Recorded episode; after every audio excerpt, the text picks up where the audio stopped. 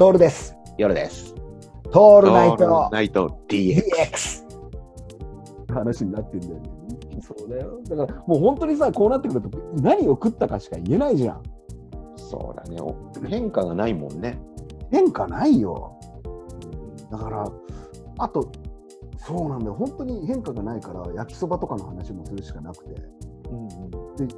焼きそば、よあれ、夜さん、焼きそばは食べれる人だっ嫌いじゃない。うんけ嫌いじゃない好結構、俺実は焼きそば焼くの超うまくてさ。思いっきり脱線してくんだけど焼きそば、俺が焼くと焼きそば超うまいんだよ。あの、焼き方の手順が違うから、普通の人と。ああ。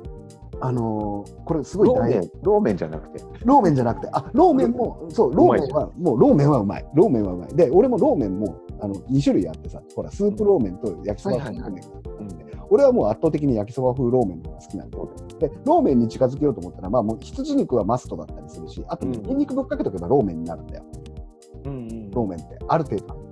うんで、その時の作り方として、まず、俺の中の基本は、野菜と麺は別々に炒めなきゃいけないんだよ。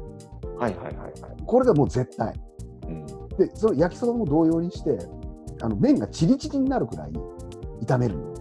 うん俺、それが好きなの。うん最初に麺をチリチリに炒めておいて、はいはい。ちょっと置いておいて、そして野菜を、うんあのある程度、キャベツとかもそうなんだけど、しんなりするまでやっつけるでしょ。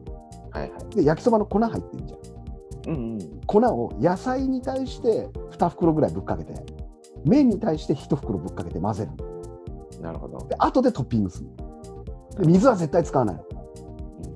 水使うとふにゃふにゃになるじゃん。うん麺が。あの麺の麺のふにゃふにゃが嫌なんだよね、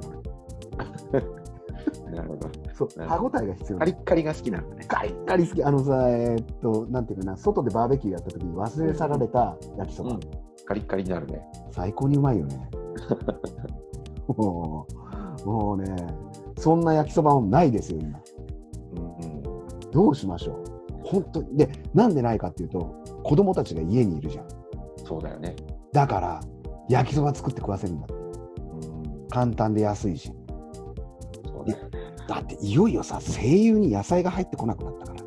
ああ、野菜もダメなんだね。野菜もダメだよ。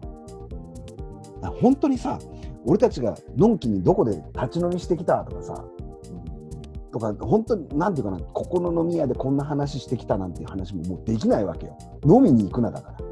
そうだよね。うん。